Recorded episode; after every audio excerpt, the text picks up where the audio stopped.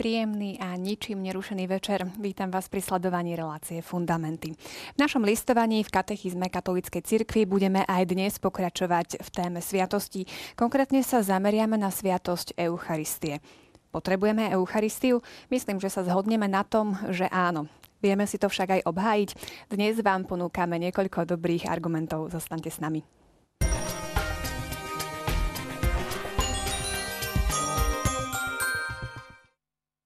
Som rada, že pozvanie do dnešnej relácie prijali moji hostia, a to konkrétne páter Andrej Filipek z Teologickej fakulty Trnavskej univerzity. Vítajte. Ďakujem pekne, príjemný dobrý večer. A pekný večer prajem aj Pavlovi Strežovi zo spoločenstva Novej evangelizácie. Vítaj. Pekný večer, ďakujem. Poďme sa však ešte na úvod relácie pozrieť na to, o čom sme hovorili minule. Našou témou bola e, sviatosť e, e, Svetej spovede. Sviato zmierenie a tu sú tie otázky, ktoré sme vám položili. Ktoré tvrdenie je správne? Tak znela prvá otázka. Po A. Každý spovedník musí udeliť kajúcníkovi po úprimnej spo- ľutosti rozhrešenie. Po B. Kňazi nemôžu trestať exkomunikáciou, to prináleží len pápežovi. A po C. Niektoré zvlášť ťažké hriechy môže rozhrešiť len pápež alebo biskup. No, sú to zložité tvrdenia, tak poďme si to, Páter Andrej, trošku e, rozmaniť na drobné. Správna odpoveď bola C. C čiže to je, to je správne tvrdenie. Mhm. Tak môžeme si zôvodniť prečo a potom pôjdeme k tým nesprávnym. Správne tvrdenie je to preto, lebo niektoré hriechy sú kanonickým právom rezervované. A od tých hriechov naozaj môže rozrešiť buď pápež, alebo potom v dieceze je na to určený spovedník. Tá prvá možnosť e, znela, že každý spovedník musí udeliť kajúcníkovi po úprimnej ľútosti rozhrešenie. Mohlo by to znieť ako 100% správna odpoveď v podstate, ale predsa len má to No, nejaký v, testoch, v testoch vlastne o to ide, aby jedna odpoveď bola lákavá a pritom bola nesprávna. A to je asi tá prvá odpoveď, ktorá veľmi láka, že každý by mal... Lenže problém je v tom, že nie každý kňaz má hneď jurisdikciu rozrešovať od všetkých hriechov. Niektoré hriechy sú, povedzme, rezervované, že len od prvého prípadu podobné. Sú iné situácie, kedy musí si vyžiadať povolenie, aby mohlo rozrešiť od toho hriechu. Takže nestačí len úprimná ľútosť. Ako v prípade interrupcie napríklad, ano. čo sme hovorili už konkrétne ano. v minulej relácii. No a to Bčko, kňazi nemôžu trestať exkomunikáciou, to prináleží len pápežovi. Znova, kodex kanonického práva pozná situácie, že veriaci spáchaním nejakého ťažkého hriechu môže samotným faktom stiahnuť na seba exkomunikáciu. Takže je to síce správne, že pápež, ale, pretože pápež podpisuje, vlastne schváľuje kodex kanonického práva, takže aj v tomto zmysle by sme to mohli povedať, áno, je to tak. Uh, druhá otázka. Čo nepatrí medzi účinky sviatosti zmierenia? Po A. Navracia nám Božiu milosť. Po B. Zmieruje nás s cirkvou. Po C. Zbavuje nás náklonnosti k hriechu. Uh, opäť správna odpoveď bola C. Čiže aj, aj bod A, aj od bod B, tie odpovede A, B boli správne. To sa vlastne rozoberalo v tej milej relácii v účinkoch sviatosti pokánia, čiže tie body 1468 a ďalej. E, C je, nie je správne preto, lebo e, každý hriech nás vedie k naviazanosti na hriech, čiže k nesprávnej náklonnosti k hriechu, e, čomu hovoríme časné tresty. A e, e, napríklad e, pohádam sa s manželkou, e, úprimne to oľutujem, ale neznamená to, že už vzťah s manželkou na 100% v poriadku. Potrebujem zapracovať na tom, aby som ten vzťah s manželkou dal do stavu, aký, som, aký bol predtým, než som ju svojim hriechom zranil, urazil alebo čokoľvek. To znamená, že pracujem na tom, aby, aby ten vzťah som obnovil. Čiže to je časný trest. V súvislosti aj s tými trestami, e, teda s tým súvisí aj tá tretia otázka. Pri spovedi sa nám odpúšťajú. Po A všetky hriechy a tresty za ne. Po B iba niektoré hriechy, zvyšné si odpíkame v očistci. Alebo po C vina za hriechy, pričom časné tresty zostávajú. Tak, e, Pater, poďme si vysvetliť teda tie časné tresty, prečo nám zostávajú. To je práve tá správna ja odpoveď. myslím, že skúsme to začať od začiatku pekne, pretože všetky hriechy a tresty za ne nám môže odpustiť jedine Sviatosť Krstu. Sveta spovedí je trošička v tomto prípade akoby menej ako Sviatosť Krstu, pretože ona odpúšťa síce všetky hriechy, odpúšťa väčší trest za hriechy, ale neodpúšťa časné tresty. Ako tu už spomenal tu prítomný kolega, je to ten problém, že časné tresty my musíme vedieť, aby to neplatilo, ako sa niekedy žartovne útočí proti katolíkom, že katolík môže kradnúť, ide na spoveď, vyspovedá sa, všetko je v poriadku. Časný trest je, že on musí nahradiť škodu, vrátiť odsudzenú vec. To je tiež častný trest, pretože no, tým sa v podstate priznáva, že ja som ťa okradol, alebo ja som si chcel prisvojiť to, čo si mi kedysi pred niekoľkými rokmi požičal. Ano, a to je také, by som povedal, pokorujúce pre ňu. To je tiež trest. Druhá vec je, prečo je tá tretia odpoveď správna, pretože tie časné tresty, skutočne to sú, každým hriechom ja si oslabujem svoju vôľu. Alebo poviem, zamedzujem či zatemňujem rozumové poznanie. Niekedy môžem povedať, ale však to je taká prkotina. A potom postupne sa mi to stáva tak, že je to návyk, ktorého sa budem ťažko zbavovať.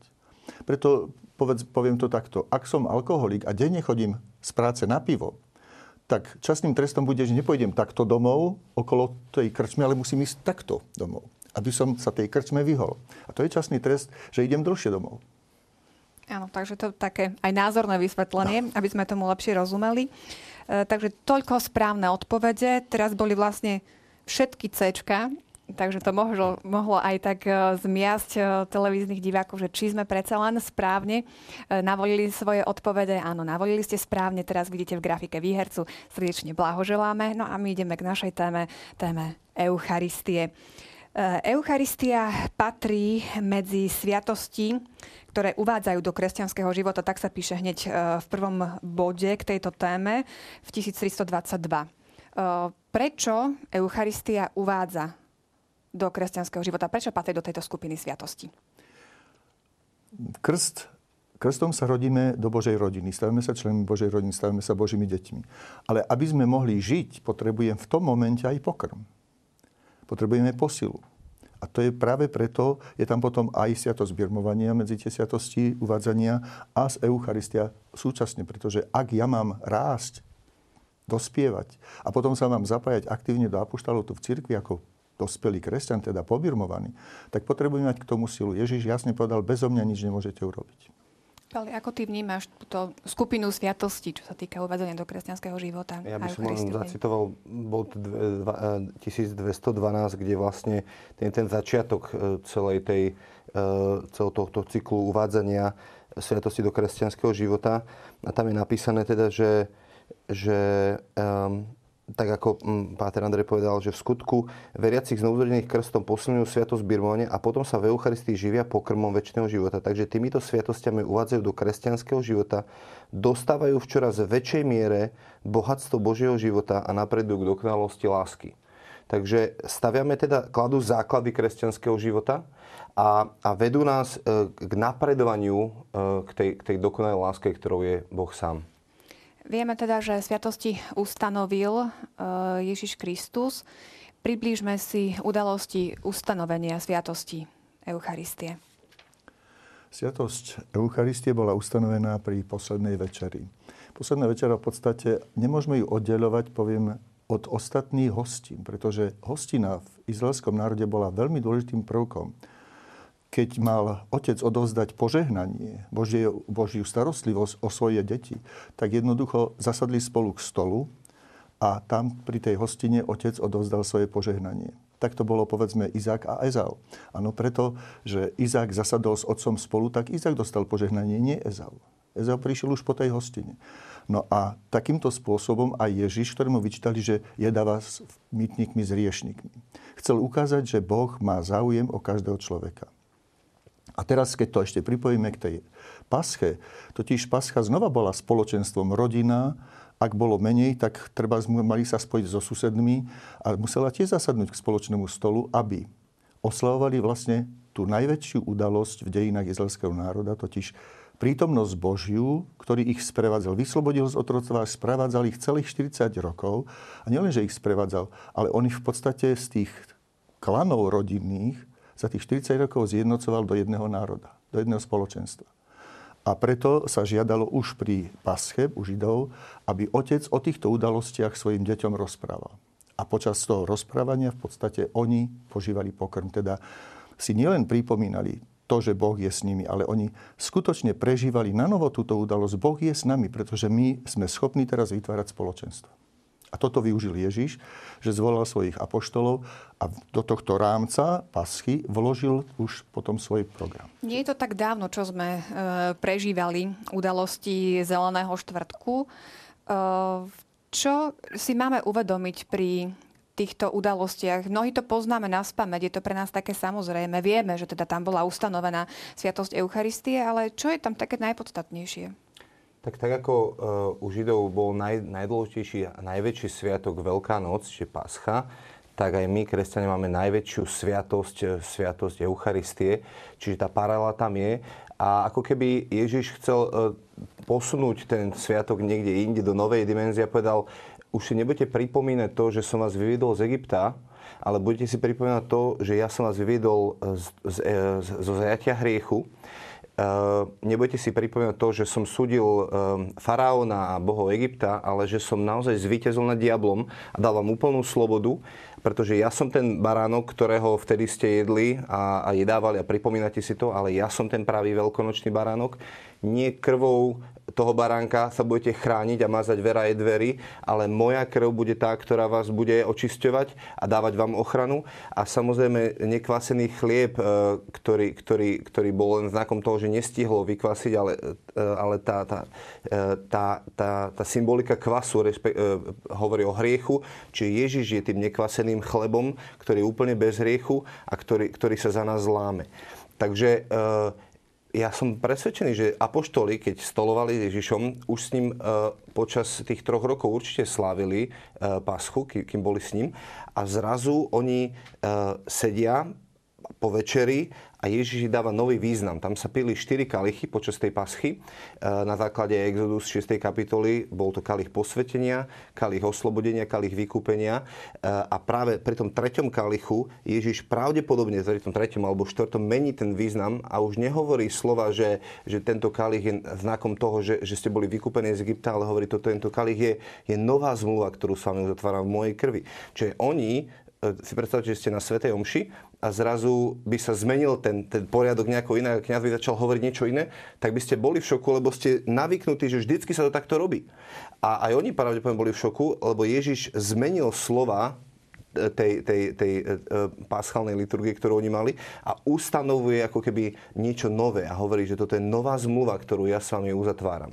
Čiže toto je taký ten posun, zrejme, ktorý Ježiš, Ježiš e, dal alebo prisúdil poslednej večeri, ako sa aj v katechizme píše, že Ježiš dal poslednou večerou židovskej Veľkej noci definitívny význam. On skutočne môžem povedať, že podľa odborníkov zachoval všetko, čo patrilo k paske, k židovskej. Len pri tom treťom kalichu, ako Pavol tu povedal, využil to, že po tých požehnania, ktoré ku každému tomu kalichu patrili, ešte povedal to, že to už nie je víno, ktoré pijú, ale je to kalich mojej krvi. A tá krv je vlastne krvou, ktorou sa uzatvára nová zmluva. A preto môžeme naznačiť, už preto poviem, môžeme hovoriť o Svetej Omši ako o novej pasche. Uh, mohli apoštoli rozumieť týmto slovám?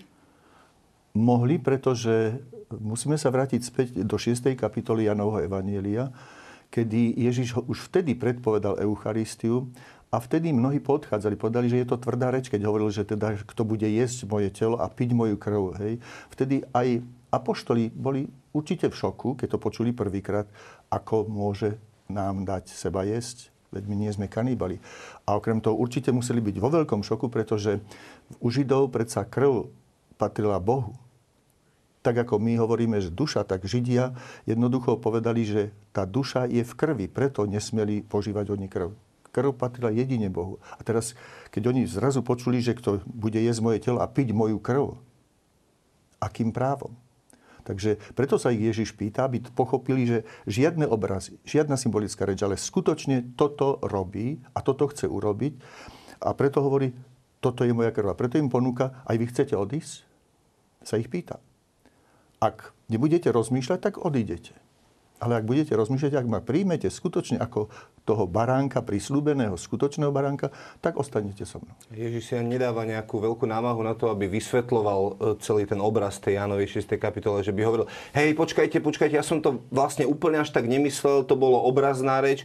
On ich necháva odísť um, a, a veľmi ho to ako keby nevzrušuje, pretože on nemôže ohnúť pravdu. Niektoré podobenstva Ježiš vysvetľuje a povedal, ako to myslel a tak ďalej. Ale tu jednoducho im dáva na výber. Povedal, chlapci, ak chcete odísť, ako ja vám nebudem brániť, ale ja tu nemám čo iné vysvetľovať. Tak môžeme tak e, v skratke takto zhrnúť takéto historické pozadie ustanovenia Sviatosti Eucharistie. E, poďme sa pozrieť, čo katechizmus hovorí o tejto dôležitej sviatosti.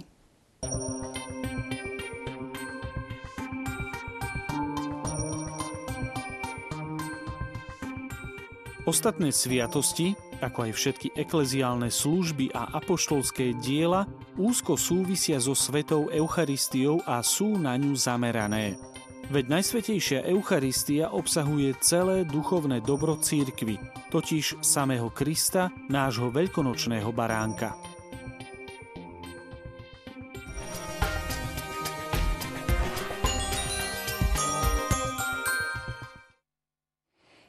Čím je teda Eucharistia pre nás katolíkov taká dôležitá? Tridentský koncil to veľmi pekne definoval, keď povedal, e, zaznelo to aj v tom katechizme, že totiž tam je celý Kristus. V ostatných sviatostiach my dostávame milosť. Ale tu je, ako hovorí Tridentský koncil, vere, realiter et substantialiter. Teda podstatne, skutočne On, ten, ktorý chodil po tejto zemi, je, stáva sa pre nás prítomný. No a keď je tu prítomný, on, tak bolo by také čudné, keby sme si ho prestali všímať. Keďže je to náš Boh, náš spasiteľ, ako sme to už aj minule povedali, že teda je prostredník, je vykupiteľ, je spasiteľ, bolo by zrejme veľmi čudné pre nás myslieť si, že dosiahneme spasu, keď odmietneme. A preto je veľmi, veľmi potrebná tá Eucharistia. Pali, ako ty vnímaš túto dôležitosť?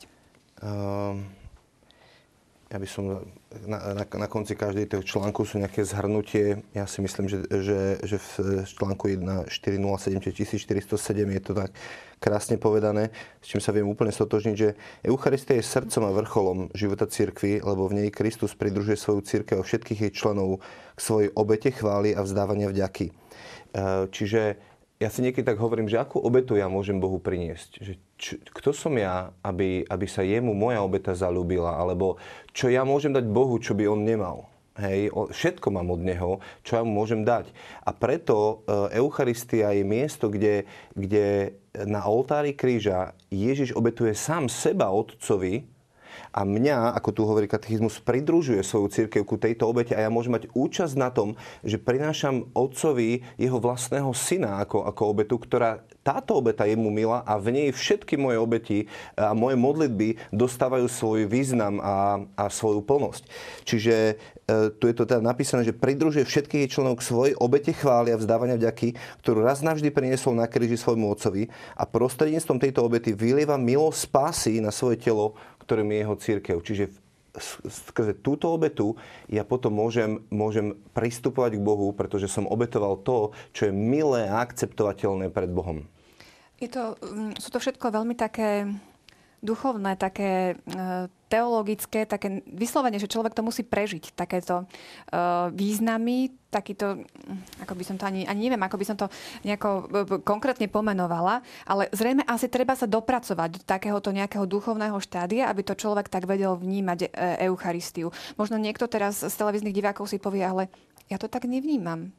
Že ako sa možno buduje taký ten vzťah k Eucharistii? Viete, myslím, že jedno môže každému pomôcť. Že Ježiš si nevybral nejaký koláč, maces, špeciálny pokrm, ale on si vybral každodenný chlieb. Aby aj tým naznačil, že ako sa chleba nikdy neprejeme a vždy sa môžeme ním nasýtiť, tak vlastne chcel ukázať, že tá Eucharistia je pre nás skutočne taká dôležitá. Jedna vec. Druhá vec, môj pohľad osobný je, on hovorí nad chlebom, toto je moje telo. Keby to nemal byť on. A znova v biblickej reči telo sa myslí človeka stvoreného. Krv, hej, keď hovorí krv, krv tvojho brata volá zo zeme ku mne. Znova sa myslí celého človeka len skôr v tom jeho smerovaní k Bohu, v tej jeho naviazenosti na Boha. To je biblické vyjadrovanie. A Ježiš nehovorí, toto je moje meso, alebo to je krv z môjho tela, ale toto je moja krv. A my vieme, že telom je len dovtedy telo, pokiaľ je živé a v ňom prúdi krv. A takisto krv je dovtedy krvou, kým je v tele. Keď ju oddelíme od tela, v tom momente sa nám robí na rane chrasta. To už nie je krv. Takže tu už máme jasne povedané, že on sa nám chce dať celý živý. Bez ozbytku.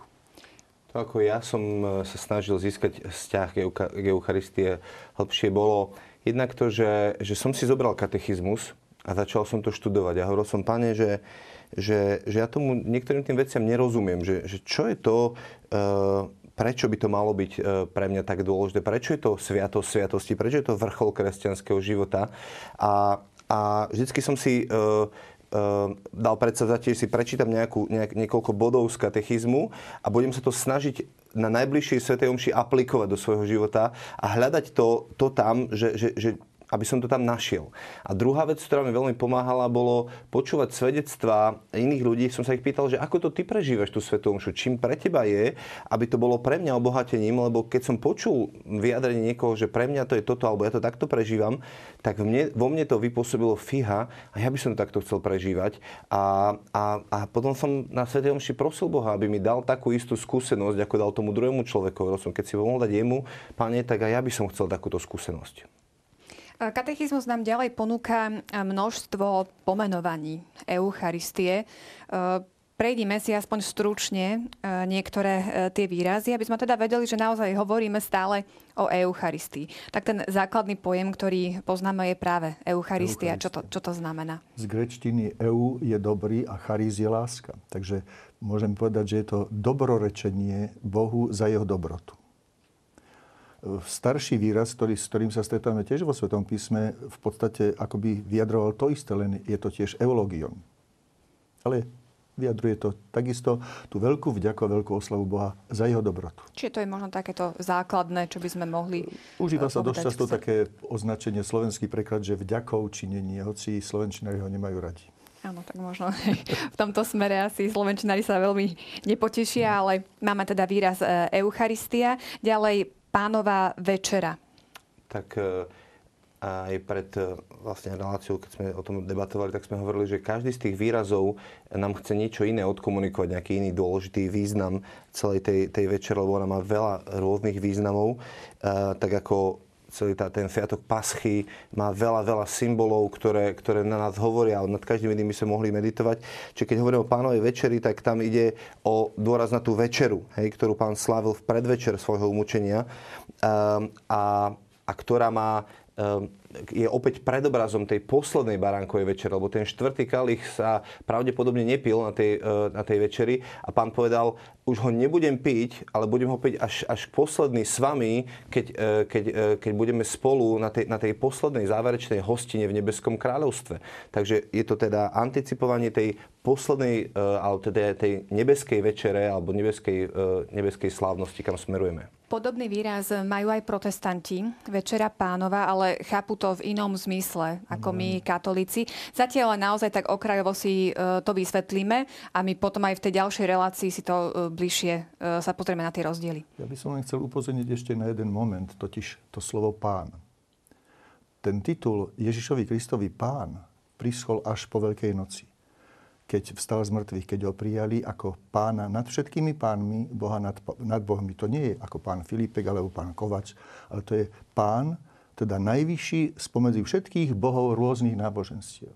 Hej, a keď sa toto hovorí, že je to pánová večera, tak v podstate, ako by to upozornil už skutočne na tie eschatologické časy, kedy pôjdeme na baránkovú svadobnú hostinu. Či je to také doplnenie k pánovej večeri. A čo tá večera pánova u protestantov? Oni to tiež v podstate slavia, podobne ako my si pripomínajú poslednú večeru. Preto označujú, a tiež keďže príjmajú Ježiša Krista ako pána, hej, toho z mŕtvych stáleho, tak preto to označujú pánova večera. Ale teda nejde o sviatosť v tom slova zmysle ako Oni sa snažia používať hlavne biblické termíny, ktoré, ktoré nájdú, ako je napríklad lámanie chleba, lebo to je zo skutku apoštol, že oni sa zúčastňovali na lámaní chleba alebo na pánovej večeri, ale určite to nie je v tom porozumení a chápaní, ako to chápeme my katolíci. Ako som spomínala, bližšie si to rozoberieme potom e, v ďalšej relácii. Teraz len tak na e, doplnenie tohto výrazu. Ďalej máme lávanie chleba. Ako si Pali už spomínal, tak môžeš e, pokračovať v tomto. Uh... Lámanie chleba je teda výraz, ktorý je zo skutku apoštolov z druhej kapitoly, že učeníci sa zhromažďovali na lámaní chleba. Ten, ten symbol lámania je, je opäť symbolom toho, že Ježišovo telo bolo zlomené a, a za naše hriechy. Čiže ten, ten akt toho lámania symbolizuje to, že, že, že Ježišovo telo bolo zlomené, ale tiež, že naše hriechy boli zlomené. Ja som sa raz rozprával s jedným a teraz to bol protestantský priateľ, hovorí, ja vám tak závidím tú vašu Eucharistiu, lebo keď ten kňaz láme ten chlieb, tak, tak vy môžete prežiť to, že vaše hriechy boli zlomené, že, že, že, že, že Ježiš zvíťazil. A hovorím, že že ja, ja som nad týmto neuvažoval, že e, a práve to, že máme rôzne tie pomenovania, nás vždy môže nasmerovať na, na iný aspekt Eucharistie, ktorá je veľmi dôležitá. V tomto prípade teda zlomené, zlomené pánovo telo a zlomený náš hriech. E, ďalšie pomenovanie eucharistické zhromaždenie. No, zhromaždenie to môžeme povedať, že teda práve Ježíš zhromaždil svojich učeníkov, aby spoločne s nimi bol. A eucharistické zhromaždenie to je to zjednocovanie sa s Kristom, ale aj navzájom s ostatnými ľuďmi. Preto niekedy sa označuje v podstate, keďže ide o verejný úkon, tak napríklad naši bratia grecko-katolíci hovoria, že majú svetú liturgiu. A liturgia znamená verejné, verejný úkon, nejakú verejnú činnosť. Takže toľko k tomu zhromaždeniu. Ďalej e, označujeme teda Eucharistiu ako pamiatku pánovho mučenia a zmrtvých vstania. E, keď e, um, Boh povedal Izraelitom, aby e, slávili paschu, tak to bolo vždycky sprítomnenie toho sviatku. Oni mali byť oblečení, mali mať obuté sandále, mali to jesť rýchlo, aby čo najviac si, sa, sa vedeli včleniť do toho, že, že to nie len naši otcovia tam kedy si prežili, ale to sa týka aj nás. Preto napríklad e, jedli horké byliny, namačali si ich do slanej vody a hovorili, takúto horkosť prežívali naši otcovia a takéto slzy rodili naši otcovia. Čiže, čiže otec, e, nebeský otec im dal do toho čo najviac symbolu na to, aby sa im to sprítomnilo. Čiže to nie je len nejaká taká pamiatka, že pamätám si, že vtedy to bolo, ale je to tu teraz. Čiže keď my hovoríme o pamiatke Eucharistie, tak je to sprítomnenie jeho smrti a zmrtvých stania tu a teraz. Uh, sveta obeta. Ježiš sa obetoval. On bol skutočne nielen tým, ktorý obet prináša obetu, teda obetník, ale on, sa, on sám bol tou obetou. A keďže obetoval seba samého za naše hriechy, tak preto označujeme Svetovú alebo Eucharistiu tiež ako Sveta obeta. E, ďalšie pomenovanie je Sveta božská liturgia. To sme, Ako, to sme už, áno. E, to sme už e, vysvetlovali. Sviato sviatosti, príjmanie. Tak to my najčastejšie teda hovoríme, že idem na príjmanie, ale, ale väčšinou to nechápem v tom kontexte celej Eucharistie, a hovorím, že idem na príjmanie ako tú časť Svetej Omše, ale v tomto zmysle to latinské slovo je komunio, čiže spoločenstvo alebo spojenie. A jednak je to naše spojenie s pánom a druhá vec je to spojenie celého spoločenstva, lebo e, hovoríme e, v Svetej Omši, že, že my, ktorí príjmame, jeme jeden, jed, jeden chlieb, tak sa stávame jedným telom a nech nás naplní jeden a ten istý istý Svetý Duch. Čiže spájame sa a sme jedno s pánom a zažívame s ním spoločenstvo, ale pretože sme jedno s pánom, sme súčasťou jeho tela a zažívame jednotu nášho spoločenstva. No a katechizmus ešte uvádza pomenovanie Sveta Omša, čo teda je pre nás... To je od latinského itemisa est ktoré správnejšie, keby sme chceli preložiť, nie, že chodte, omša sa skončila, ako to bolo u nás, ale skôr chodte, dielo je skončené, vy ste schopní ďalej hlásať evanílium. Teda plniť úlohu, ktoré vás pozval Kristus, chodte do celého sveta a hlásajte evanílium všetkému stvoreniu. Toto pomenovanie v podstate tvrdia odborníci, že pochádza z čia svätého Ambróza. Čiže poslanie ísť na misiu. Ano. Choďte s misiou. E, dielo skončilo a je teraz pre vás misia, aby ste išli a túto radosnú zväzť priniesli tam, odkiaľ, kam ju treba, do vašich domov? Ktoré pomenovanie je pre vás také, alebo vám také najbližšie? Ja mám najviac, najviac problémov, keď mi katolíci povedia, že idem na omšu alebo idem do kostola. Pretože čo je to omša? Ako on prežíva tú prítomnosť? Preto sa mi vždy páčilo to, čo, hovor, čo som už spomenul, že grecko-katolíci povedia, idem na svetú liturgiu a ešte krajšie ako to katechizmus hovorí, idem na svetú boskú liturgiu. Pretože idem nielen ja na omšu, ale idem sa stretnúť so spoločenstvom a spoločne ako jedna rodina chceme oslovať Boha. A spolu s Kristom, s jeho synom dokonca ešte. Pre mňa je najbližšie to slovo Eucharistia, čiže vďaky vzdávanie. A ja si tak vždy hovorím, že v akomkoľvek stave idem na svetú omšu, že moje srdce môže byť rozbité, zranené, môže byť e, zahorknuté, tak vždycky skrze ten akt toho, že ja obrátim zo seba ob, pohľad na neho, že sa spojím s ním a začnem mu vzdávať vďaky, tak sa od sebe čtujem a pozerám na neho a moje srdce je naplnené vďaky vzdaním a to ma zjemňuje, to ma zmekčuje, to ma... Ja som si uvedomil, že keď som vďačný len za svoju manželku, Keď začínam byť tvrdý, tak si uvedomujem, že nie som vďačný za ňu. Tak začnem Bohu za ňu ďakovať a okamžite sa zmení môj vzťah voči nej. Čiže vďaky vzdanie je niečo, čo zmekčuje moje srdce, um, pretože ma odsebečuje, lebo sa zameriavam viac na Boha a nie na seba. Každá sviatosť, pri každej sviatosti hovoríme, že má matériu a formu. Ako je to v prípade Eucharistie? Čo je tá matéria, čo je tá forma? Matéria je chlieba a víno. A forma sú vlastne slova premenenia. Toto je moje telo, toto je moja krv. A ako je tak to... sa to dá stručne vysvetliť. Áno. Ako je to s predobrazmi, napríklad Eucharistie? Ako sa možno tá matéria v predobrazoch v rámci Starého zákona V rámci objavovala. Starého zákona napríklad aj manna bola predobrazom Eucharistie. Voda, ktorá vytiekla zo skaly, bola predobrazom Eucharistie. Predobrazom Eucharistie v podstate bol veľkonočný baránok.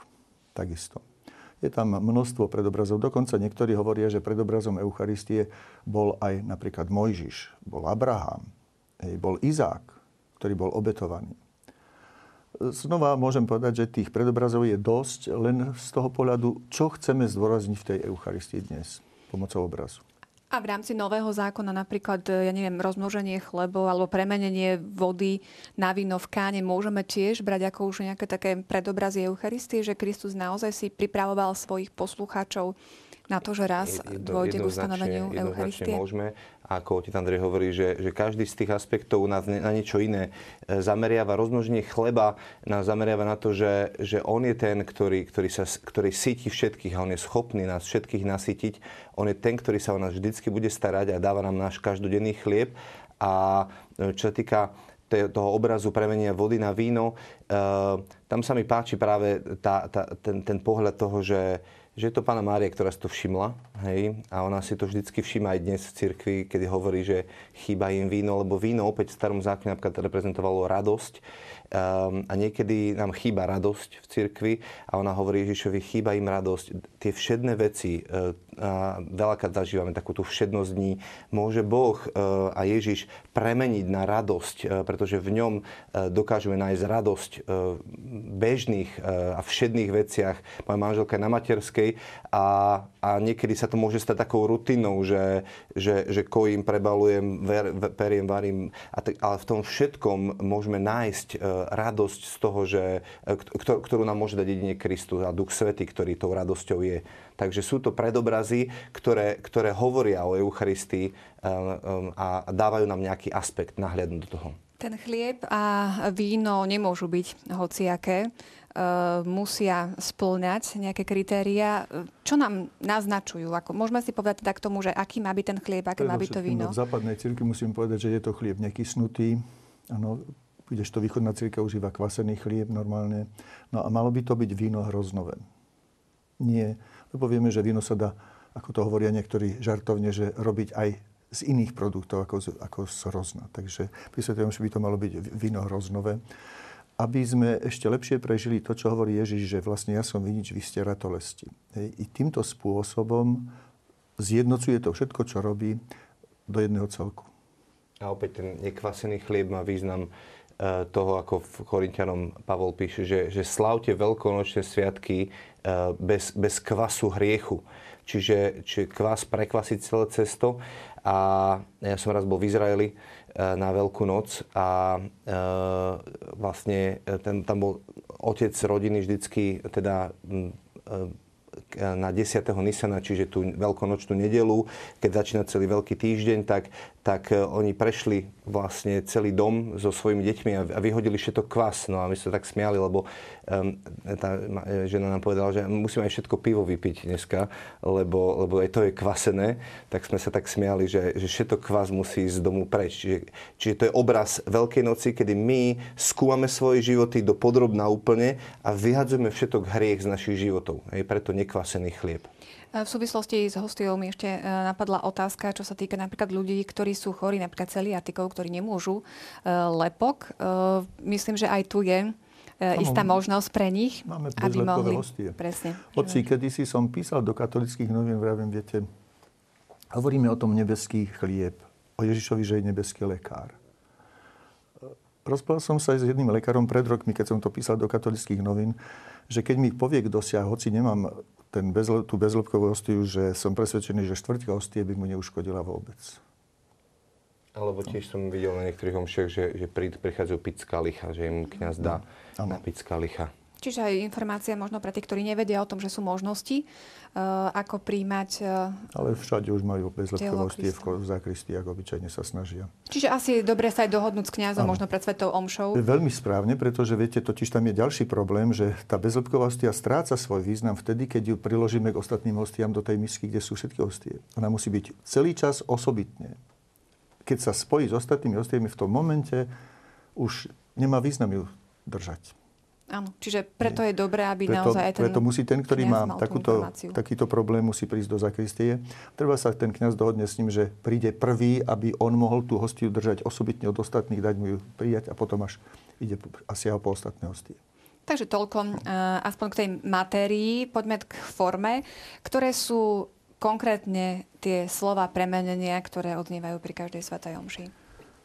No, to sú v podstate to, čo som povedal. Toto je moje telo, ktoré sa obetuje za vás. Toto je kalích mojej krvi, ktorá sa vylieva za vás i za všetkých na odpustenie hriechov. Toto robte na moju pamiatku. Vtedy, v tom momente, v podstate ostávajú len znaky tej matérie, ktoré Boh udržiava svojou všemohúcnosťou, teda vôňa, farba, ja neviem, tvár, hej, zloženie chemické chleba a vína, ale podstata sa mení. Preto druhý Vatikán, e, Tridentský koncil pardon, povedal, že je to transubstanciácia, teda prepodstatnenie. Tam sa úplne vymienia podstata. Navonok to vyzerá ako chlieb, ale je to skutočne živý Ježiš.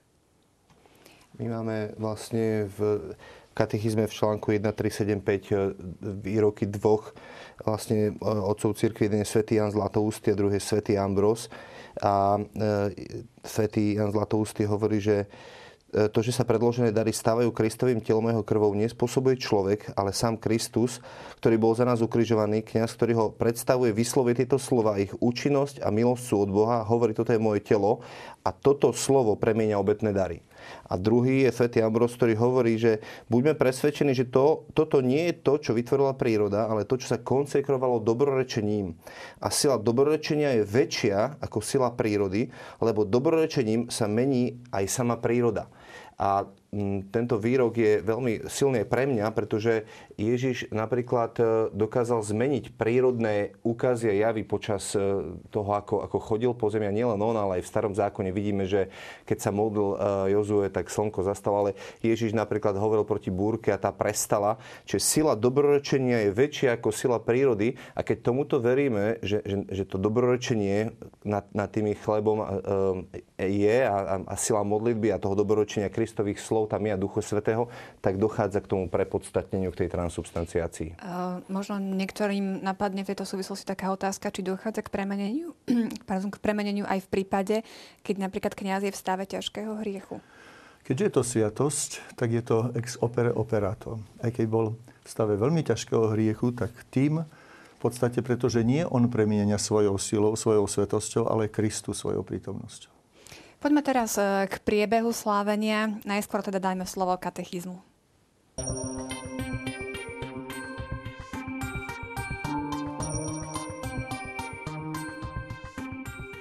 Kresťania sa schádzajú na tom istom mieste na eucharistické zhromaždenie. Na jeho čele je sám Ježiš Kristus, ktorý je hlavný činiteľ pri slávení Eucharistie.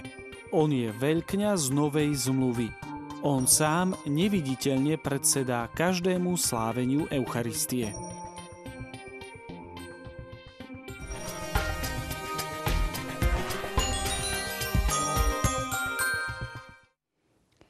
Počuli sme teda, že sláveniu každej e, Eucharistie predseda sám Ježiš a kniaz ho len zastupuje. E, prečo je dôležité uvedomiť si túto skutočnosť?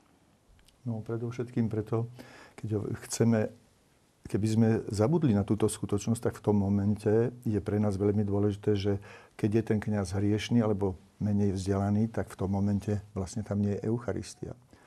A kňazstvo v katolíckej cirkvi je v podstate jediným kňazstvom Ježiša Krista. On si len vybral apoštolov, apoštoli mali svojich nástupcov, teda biskupov a pomocníkov kňazov. Nie je iné kňazstvo. Žiaden kňaz nie je sám sebou kňazom, on je len kňazom, nakoľko je spojený s Kristom. Na druhej strane, ja by som ešte doplnil to, že ako sa Boh dokáže znížiť alebo darovať sa človeku, že sa dáva do rúk kňaza, človeka, že, že kňaz môže v jeho mene robiť veci, e, či už pri, pri Eucharistii, keď hovorí tie slova, tak, tak sa to deje, alebo keď e, pri, pri Svetej spovedi e, nie je to kňaz, ktorý odpúšťa hriechy, len Boh odpúšťa hriechy, ale on v tej chvíli v, v, v zastúpení Krista hovorí tie slova, vyslovuje ich. Um, pre mňa je to fascinujúce, ako Boh dokáže ísť ďaleko v tom, že, že, že sa, ako, ako sa veľmi chce stotožniť, aby sme boli reprezentantmi Jeho v každej oblasti. A a na druhej strane to pre mňa, napríklad ako manžela a otca, ukazuje, že, že, že ja môžem ako otec reprezentovať Boha Otca pre svoje deti. Hej, uh, vždycky si tak hovorím, že keď, keď, sa, keď sa rozprávame o tomto s niekým, tak hovorím, že, že kto, kto dáva deti? Sme to my s mojou manželkou, alebo je to Boh, ktorý dáva deti? No, Boh je darcom života, ale čaká na nás, aby sme zareagovali na to povolanie a vstúpili do toho a vtedy e, e, sa zjednocujeme s ním v tom stvoriteľskom diele. Čiže ako keby každý človek je povolaný k tomu, aby, aby, aby do, do, do nejakej miery reprezentoval Boha v tej oblasti, ktoré ho Boh dal. A čo sa týka kňazov, tak je to, tak je to celá táto oblasť cirkvi. Ak chodívame na e, Svetú Omšu, tak vieme, ako prebieha e, slávenie Eucharistie. Hoci ako mohla by to byť naozaj samostatná relácia, kde by sme jednotlivé časti Svetej Omše mohli rozobrať, ale v súvislosti teda s Eucharistiou, e, s chlebom a s vínom, s krvou a telou Ježiša Krista, ktoré sú najdôležitejšie časti Svetej Omše, kde si ktoré máme ako v tejto súvislosti nejako hlbšie prežiť alebo si lepšie uvedomiť? No, církev odporúča aktívne, alebo teda, áno, aktívne sa zúčastniť na celej Svetej Omši, pretože ak je tam prítomný Kristus, tak nemôžeme hovoriť, že teraz, keď hovoríš, Pani Ježišu, ma nezaujímajú tvoje reči. Hej, to nie je podstatné pre mňa. Tam je jednoducho celé Kristovo dielo spásy a preto Sveta Omša je tvorená tak, ako aby sme prežili prítomnosť Krista, ktorý nás prišiel k nám, my mu prejavujeme úctu, on nás učí a potom sa s nami spája a daruje sa nám. Preto nevidím tam nejakú, takže toto je dôležité. Áno, pred druhým vatikánskym koncilom napríklad splnil kresťan katolík povinnosť byť na nedelnej svetomši, keď prišiel na obetovanie a odišiel po kňazom príjmaní. Koniec. To znamená, že dovtedy sme to chápali, že toto bola najdôležitejšia časť Svetej Omše. Od obetovania po príjmaní. Čiže ten základné rozdelenie katechizmus v bode 1, 3, 4, 6 hovorí, že že je to liturgia slova a eucharistická liturgia, čiže dve časti, eh, čo je opäť len to isté, čo, sme, eh, čo, čo, čo hovoríme v kredi, že slovo sa stalo telom. Hej, eh, tak toto sú dejiny spásy, tak sa to Boh rozhodol urobiť, že slovo sa stalo telom a preto je tu slovo, čiže liturgia slova a eucharistická liturgia, ktoré sa stáva telom. A v článkoch 1, 3, 4, 8 až 1, 3, 5, 5 sú všetky tie, tie jednotlivé body rozobraté. Um, a neviem, či teda ideme postupne cez ne, ale Myslím, ja by som... že môžeme odporučiť uh-huh. televíznym divákom, aby, aby si to, prečítali. prečítali ja len by som uh, možno prečítal uh, ešte pred tým samotným uh, slávením liturgie sa odporúča príprava. Hej, uh, a keby sme sa pozreli späť v katechizme na, na, do bodu 1098, tak tam je napísané, že zhromaždenie sa má pripraviť na stretnutie so svojím pánom, má byť dobre pripraveným ľudom. Táto príprava srdc je spoločným dielom Ducha Svetého a zhromaždenia, najmä jeho vysvetených služobníkov. Milosť Ducha Svetého sa usiluje vzbudiť vieru, obrátenie srdca a súhlas s Otcovou vôľou. Tieto dispozície sú predpokladom na prijatie ďalších milostí, poskytovaných pri samotnom slávení a na ovocie nového života, ktoré, sa má, ktoré má potom slávenie priniesť. Takže e, katolická cirkev doporučuje, že nepribehnem na poslednú minútku do kostola, e, keď už kňaz začína prežehnanie, ale prídem skôr, aby som sa dokázal stíšiť, lebo tieto dispozície, ako tu je napísané, sú veľmi potrebné. Vzbudiť si vieru, obrátenie srdca a súhlas s otcovou vôľou, aby som dokázal prijať všetky milosti, ktoré tam sú a aby to malo ovocie nového života do môjho života. Sveta Omša je viac menej stále rovnaká a mnohí si možno povedia, že ja to už poznám všetko na spameť, viem, čo sa tam deje, ako na čo chodiť dobre, tak ešte no, možno v nedeľu, možno ako to ešte zvládnem, ale akože každý deň, aby som chodil do kostola. Ako čo nám môže, potrebujeme vôbec chodiť každý deň do kostola? Čo nám môže priniesť tak každodenná účasť? No, nepotrebujeme, ale každodenné stretnutie s priateľom nás obohacuje pretože sa dokonalejšie poznávame. E, zoberme si manželstvo. Manželská láska sa zo dňa na deň zdokonaluje, dozrieva. Že poznám starších manželov, ktorí povedali, až teraz, keď máme 80 rokov, vlastne môžem povedať, že poznáme trošička viac, čo to znamená vzájomne sa milovať. A preto sa odporúča čo najčastejšie stretávať s tou milovanou osobou, aby sme sa dokonale poznali, aby, aby som mohol prijať, keďže on je svetý, obohacujúci Boh. No keď sa s ním nestretám, ako mi to má dať? Tú svoju svetosť, tú svoju dobrotu? Ako ma obohatí, keď sa mu vyhýbam? Že z tohto pohľadu naozaj je veľmi dôležité si uvedomiť, nemôžem povedať, že Boha poznám. Dokonca vo Svetom písme je to tak veľmi pekne napísané, že aj keby celý svet písal, všetci ľudia na svete by písali celé dejiny doteraz knihy o Bohu, tak aj tak nič o ňom nepovedia. Uh, celkom dobre položená otázka, či potrebujeme každý deň chodiť na Svetovú omšu, ale, ale nezahrania vlastne všetko, lebo tak ako Pátr Andrej povedal, vo vzťahu, keď máte manželstvo, tak čo je vrcholom manželskej lásky? No manželské zjednotenie kedy dva manželia sa milujú. Ale na to, aby mohlo dojsť k tomu, aby sme úplne prežili to manželské zjednotenie, mm, potrebujeme niečo medzi tým, mať. Hej? Taká jedna knižka srandovná, volá sa, že sex začína v kuchyni a hovorí o tom, že že, že muž nemôže iba povedať, že večer teda chcem sa zjednotiť s manželkou, ale potrebujem byť milý a pozorný ku svojej manželke, starať sa, robiť veci. A keď, keď sa pozrieme do, do skutku apoštolov, tak napríklad tá prvotná církev, oni sa zhromažďo, ostávali na pardon, učení apoštolov, bratskom spoločenstve, lámaní chleba na modlitbách. E, čiže Eucharistia ako taká nie je jediná osamostatnená vec, ktorú nám církev ponúka. Pán Ježiš povedal, že kde sú dva alebo traja v mojom mene, tam ja som medzi nimi. Um, a niektorí veriaci si prichádzajú na, na Svetom Omšu odbaviť osobnú modlitbu. Hovorili sme o tom, že je to sveta božská liturgia, čiže všeobecné dielo, kedy zažívame komuniu a spoločenstvo a nemôže to byť moja osobná modlitba. Ale keď ja budem zažívať svoju osobnú modlitbu doma, dokážem lepšie prežiť uh, Eucharistiu.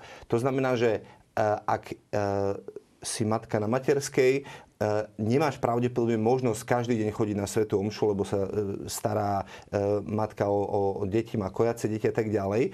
A v niektorých obciach menších ani nie je možnosť pristúpiť každý deň k Svetej Omši. Ale sú tu iné veci, ktoré, ktoré máme, ako čítanie Božieho slova, bratské spoločenstvo, ktoré môžeme zažívať, osobná modlitba a tak ďalej, duchovná literatúra, ktorá nás môžu pripravovať na to, aby sme potom mohli naozaj sláviť tú liturgiu takým spôsobom, ako sa slaviť má. Poďme ešte e, v záverečných minútach e, trošku e, k takým praktickým otázkam, čo sa týka svetého príjmania. Napríklad mnohí majú skúsenosť, že v zahraničí dávajú sveté príjmanie do ruky. Ako sa majú vtedy zachovať? Či, keďže u nás nie je ten zvyk, že by sa príjmanie dávalo do ruky, majú aj oni príjmať Eucharistiu takto? Kongregácia pre Boží kult stanovila k tomu podmienky, presne určila Totiž o tom, či sa bude príjmať na jazyk alebo do ruky, má rozhodnúť miestná konferencia biskupov. Tá miestná konferencia biskupov, ak vo svojej krajine schváli dokonca, že sa bude podávať u nich na ruku, tak musí takisto upozorniť, aby nedochádzalo, musí mať na zreteli to, aby nedochádzalo k znesveteniu Eucharistie, teda aby si ju niekto neodniesol, ale aby ju prijal. Druhá vec je, nemôže to byť na základe nejakej argumentácie, že to je z pohľadu hygieny pretože si myslím, keď z pohľadu hygieny, tak sa usmiem a poviem, viete, ja si oblečiem ornát a idem rovno v zakristii ešte si umyť ruky. A vy, kým ste sa dostali do kostola, tak ste držali peňaženku, kľúčku, listok na autobuse, alebo v električke ste sa kde si držali. Koľko tých bacilov máte vy na ruke a koľko mám ja? Takže hygiena tu ne, neobstojí vôbec. Ide tu skutočne o to, aby sme, povedzme, prežili tak, no áno, ja môžem, v niektorých krajinách si vôbec ruky nepodajú, sa uklonia takto. Keby som podal ruku, tak ho urazím. Ano, a to ide v podstate o to, aby sme lepšie prežili tú prítomnosť Krista. Či je úctivejšie prijať ho na ruku alebo na jazyk. No a keď už e, konkrétny človek stojí pred tou možnosťou, že mu kňaz dáva do ruky, alebo má teda nenastrčiť ruku a no. kňazovi to... Totiž e, začal som, len som to nedokončil ešte, že mm-hmm. tá biskupská konferencia danej krajiny, ktorá dá povolenie prijímať na ruku, má upozorniť potom svojich veriacich, že keď idú do krajiny, kde sa nedáva na ruku, tak ani oni nemajú žiadať na ruku príjmanie. Že nevedomosť hriech nečiní, on mohol zabudnúť. A preto znova ja ako kňaz nemôžem mu povedať, že otvor ústa, dám ti. Hej. Keď nastaví ruku, tak mu dám na ruku. Kto môže rozdávať sveté príjmanie? Možno mm, v niektorých farnostiach rozdávajú lajci a zrazu veriaci majú pochybnosť, že či vôbec akože k nemu no, Nie sú to ísť. celkom lajci, pretože takto jestuje v cirkvi od Vatikánskeho koncilu po reforme, ktorú robil Pavol VI. Jestuje v cirkvi nižšie, teda služba cirkevná, ktorá sa volá akolitát to sú akoliti, ale potom okrem toho ešte sú tzv. mimoriadní rozdávateľia Eucharistie a oni majú školenia a až na základe toho školenia nejakej tej skúšky biskup, biskup miestny im dá aj písomný dekret, že môžu byť pomocníkmi pri rozdávaní svetého príjmania. Je to na požiadanie miestneho farára, ktorých, ktorý požiada biskupa, že, že potrebuje ďalších rozdávateľov príjmania, um, čiže dostane tzv. misiu, aby mohol, mohol rozdávať príjmanie. Nie vždy e, sa pristupuje, alebo veriaci pristupujú k svetému príjmaniu na Svetej Omši.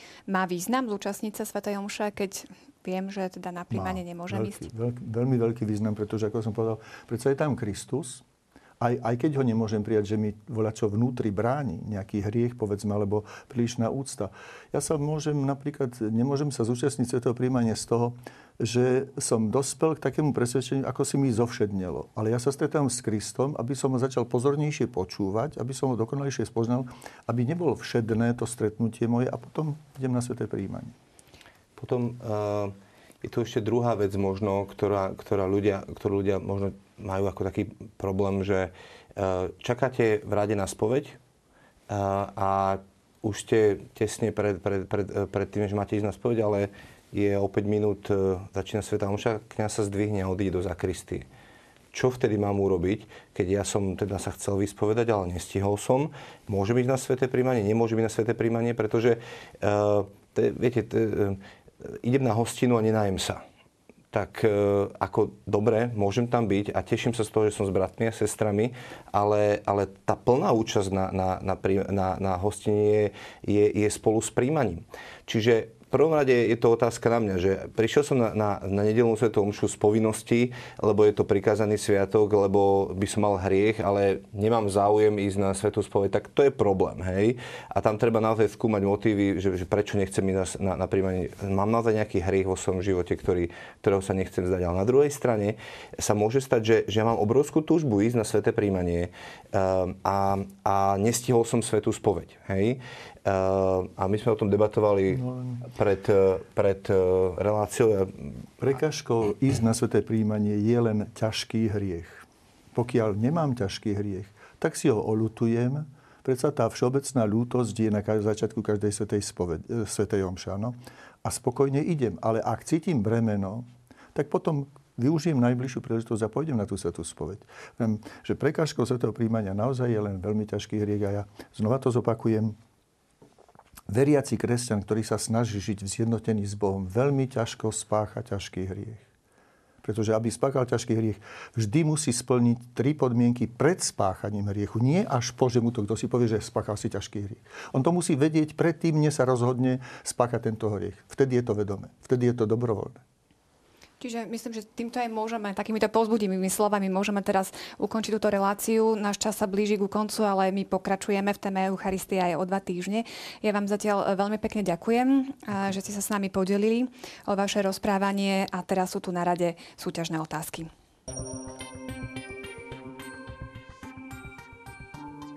Prvá otázka. Eucharistia patrí medzi sviatosti uvádzania do kresťanského života, sviatosti uzdravenia, alebo sviatosti služby spoločenstvu. Výraz Eucharistia znamená obeta chvály, vzdávanie vďaky Bohu alebo spájanie sa s Kristom. To bola druhá otázka. No a tretia otázka znie, z ktorých základných častí sa skladá Sveta Omša?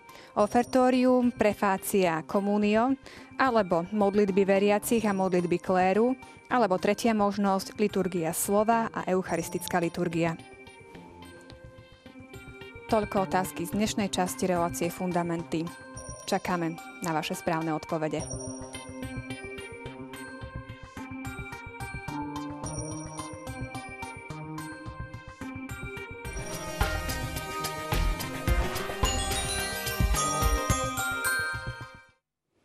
Ako som už spomínala, téme Eucharistie sa budeme venovať aj na budúce. Teším sa už na vás. Majte ešte pekný večer. Dovidenia.